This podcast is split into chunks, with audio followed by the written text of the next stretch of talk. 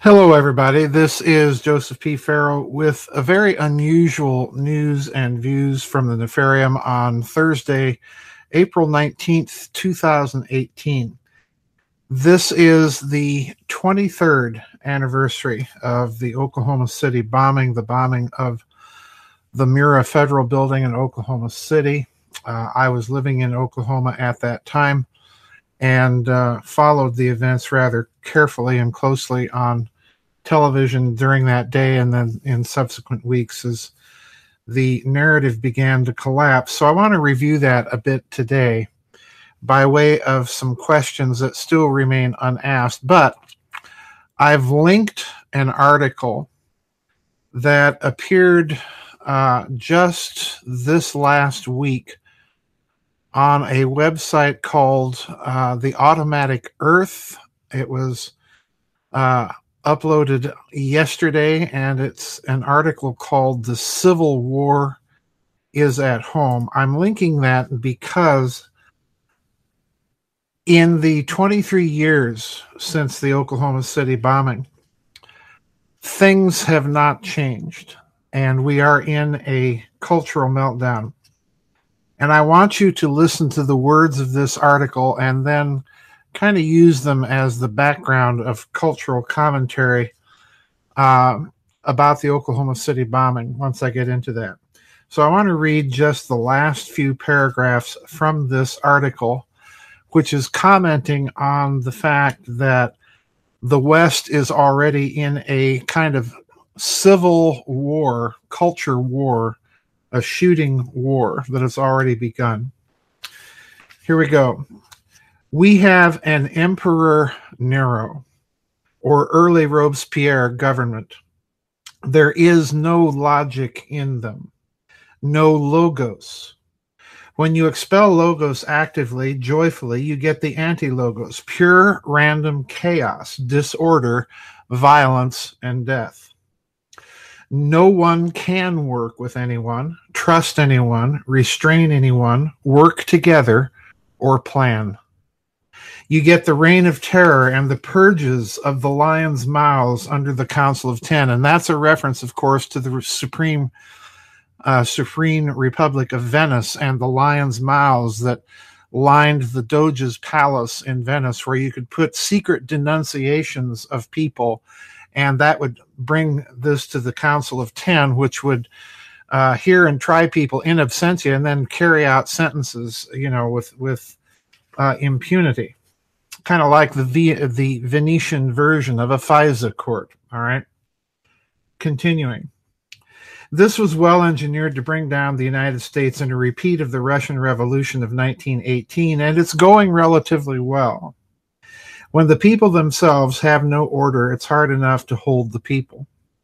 But when the government doesn't either and fights itself while lying, there's less hope than ever.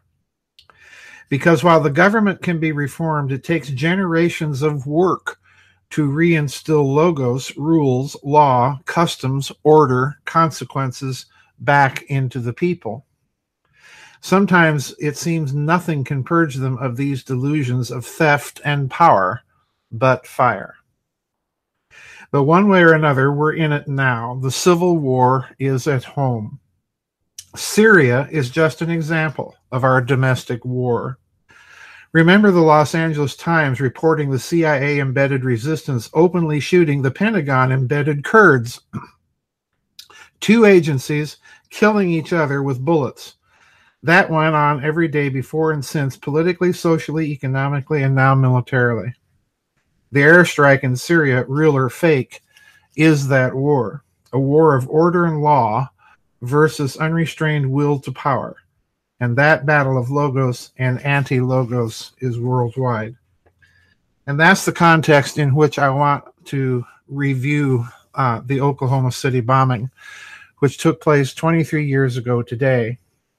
And it's important to remember that the Oklahoma City bombing was, until nine eleven, the biggest domestic terrorism incident on American soil. And it's interesting that there are connections and unanswered questions to this day about the Oklahoma City bombing, just as there are about nine eleven. And interestingly enough, there is a there is kind of a connection in all of this, because the chief B A T F, Bureau of Alcohol, Tobacco, and Firearms officer at Oklahoma City was the same officer in charge of the B A T F at Waco a couple of years previously. So in other words, there are all these connections that themselves have never been resolved. But there's a few unanswered questions that I want to focus in on, because these questions show just how deeply corrupt the leadership, in my opinion, of the West now is.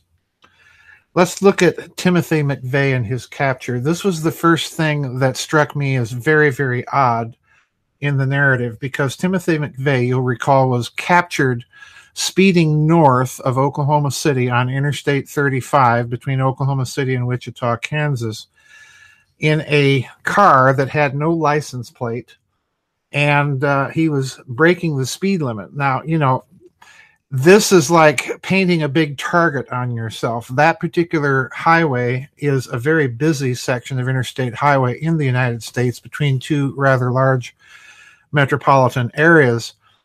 And it's like painting a target on yourself. Why would you, having just participated in a crime of that magnitude, go barreling down the highway, violating the speed limits, and with no license plate?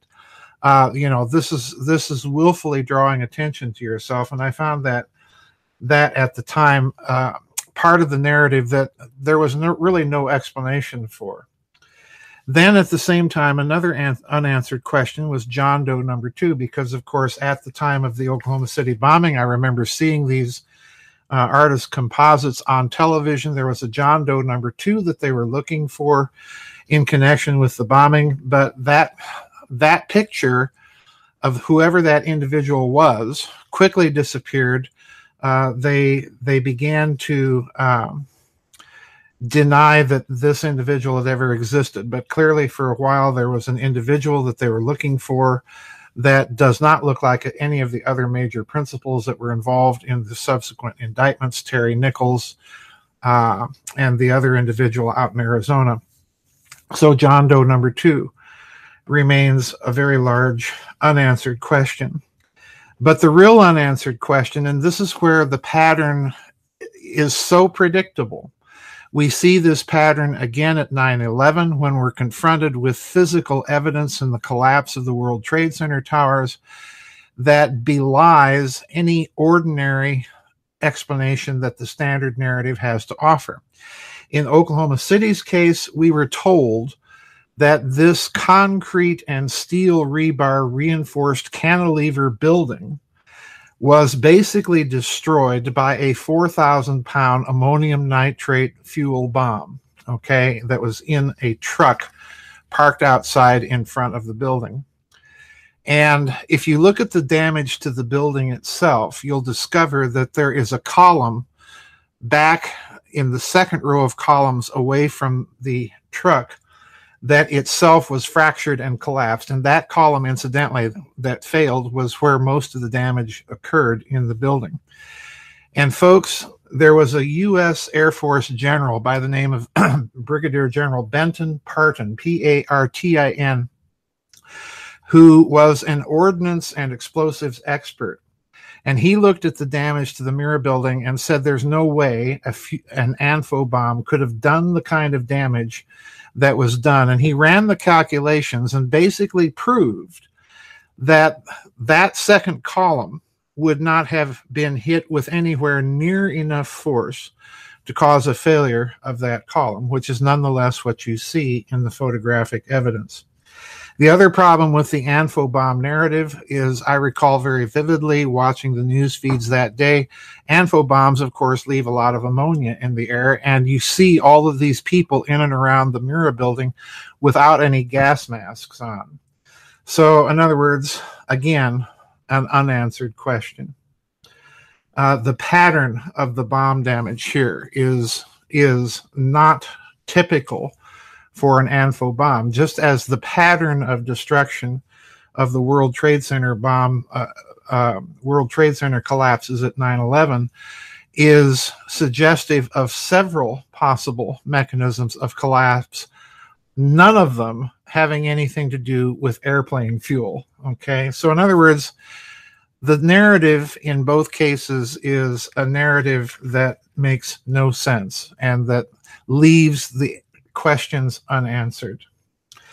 Then we have another problem in the Oklahoma City bombing that to this day has not been adequately answered, and that's the presence of Andreas Strassmeier, uh, the German fellow that uh, was looked for by the F B I in a nationwide hunt. He had come to this country ostensibly as a Civil War battlefield reenactor. He soon ensconced himself within various uh, white supremacist militia groups as a security advisor.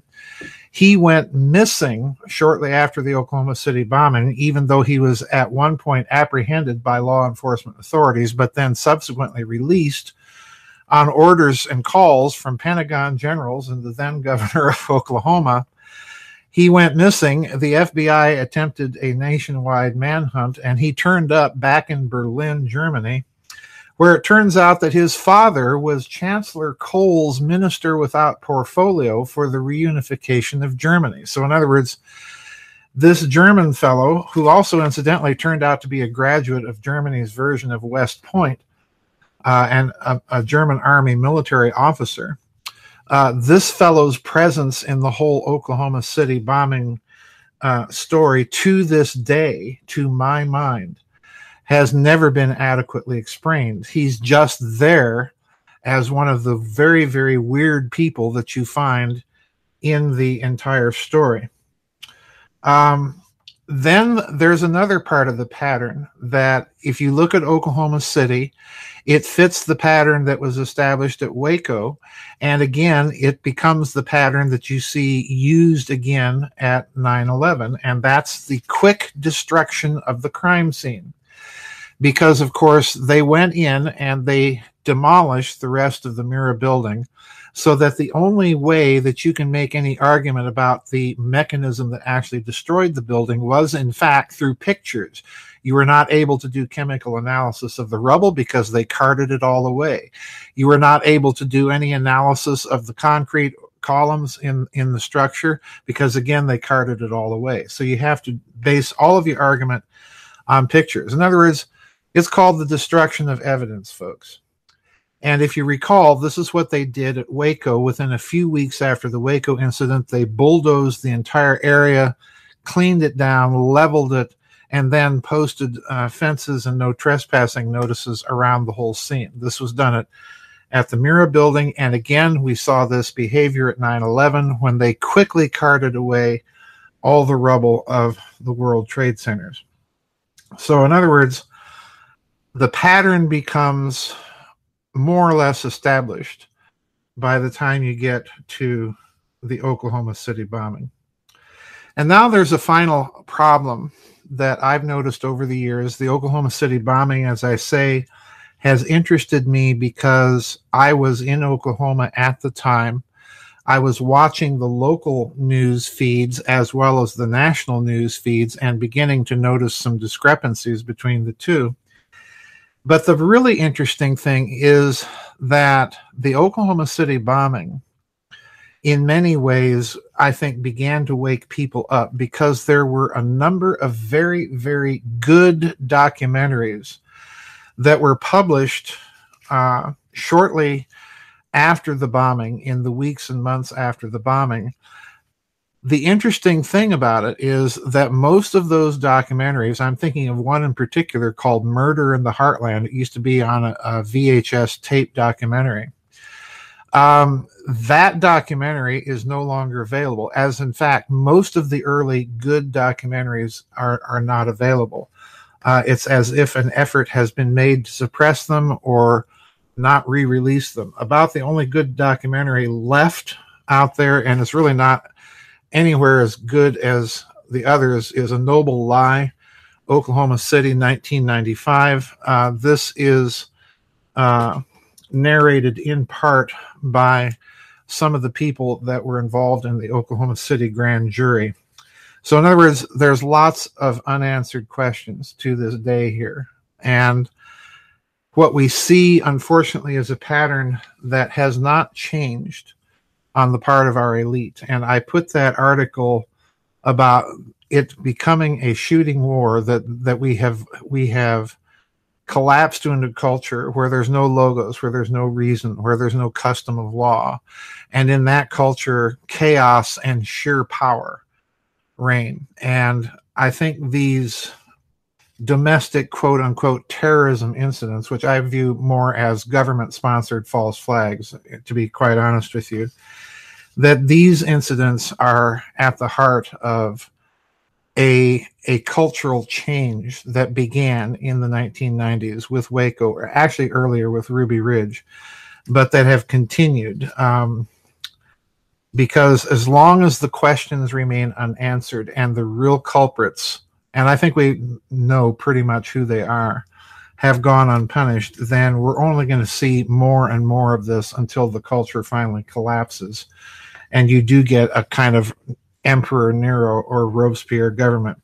So look at those unanswered questions, folks. I, I know this is an unusual news and views, but this being the twenty-third anniversary of the Oklahoma City bombing, I really couldn't avoid uh, talking about it and bringing it back to people's attention, because once you see the patterns of unanswered questions, destruction of evidence, uh, the the physical impossibility of the official narrative and the actual physical possibilities of the alternative narratives, you're going to see some disquieting parallels with Waco. You're going to see some disquieting parallels, very disquieting parallels with nine eleven.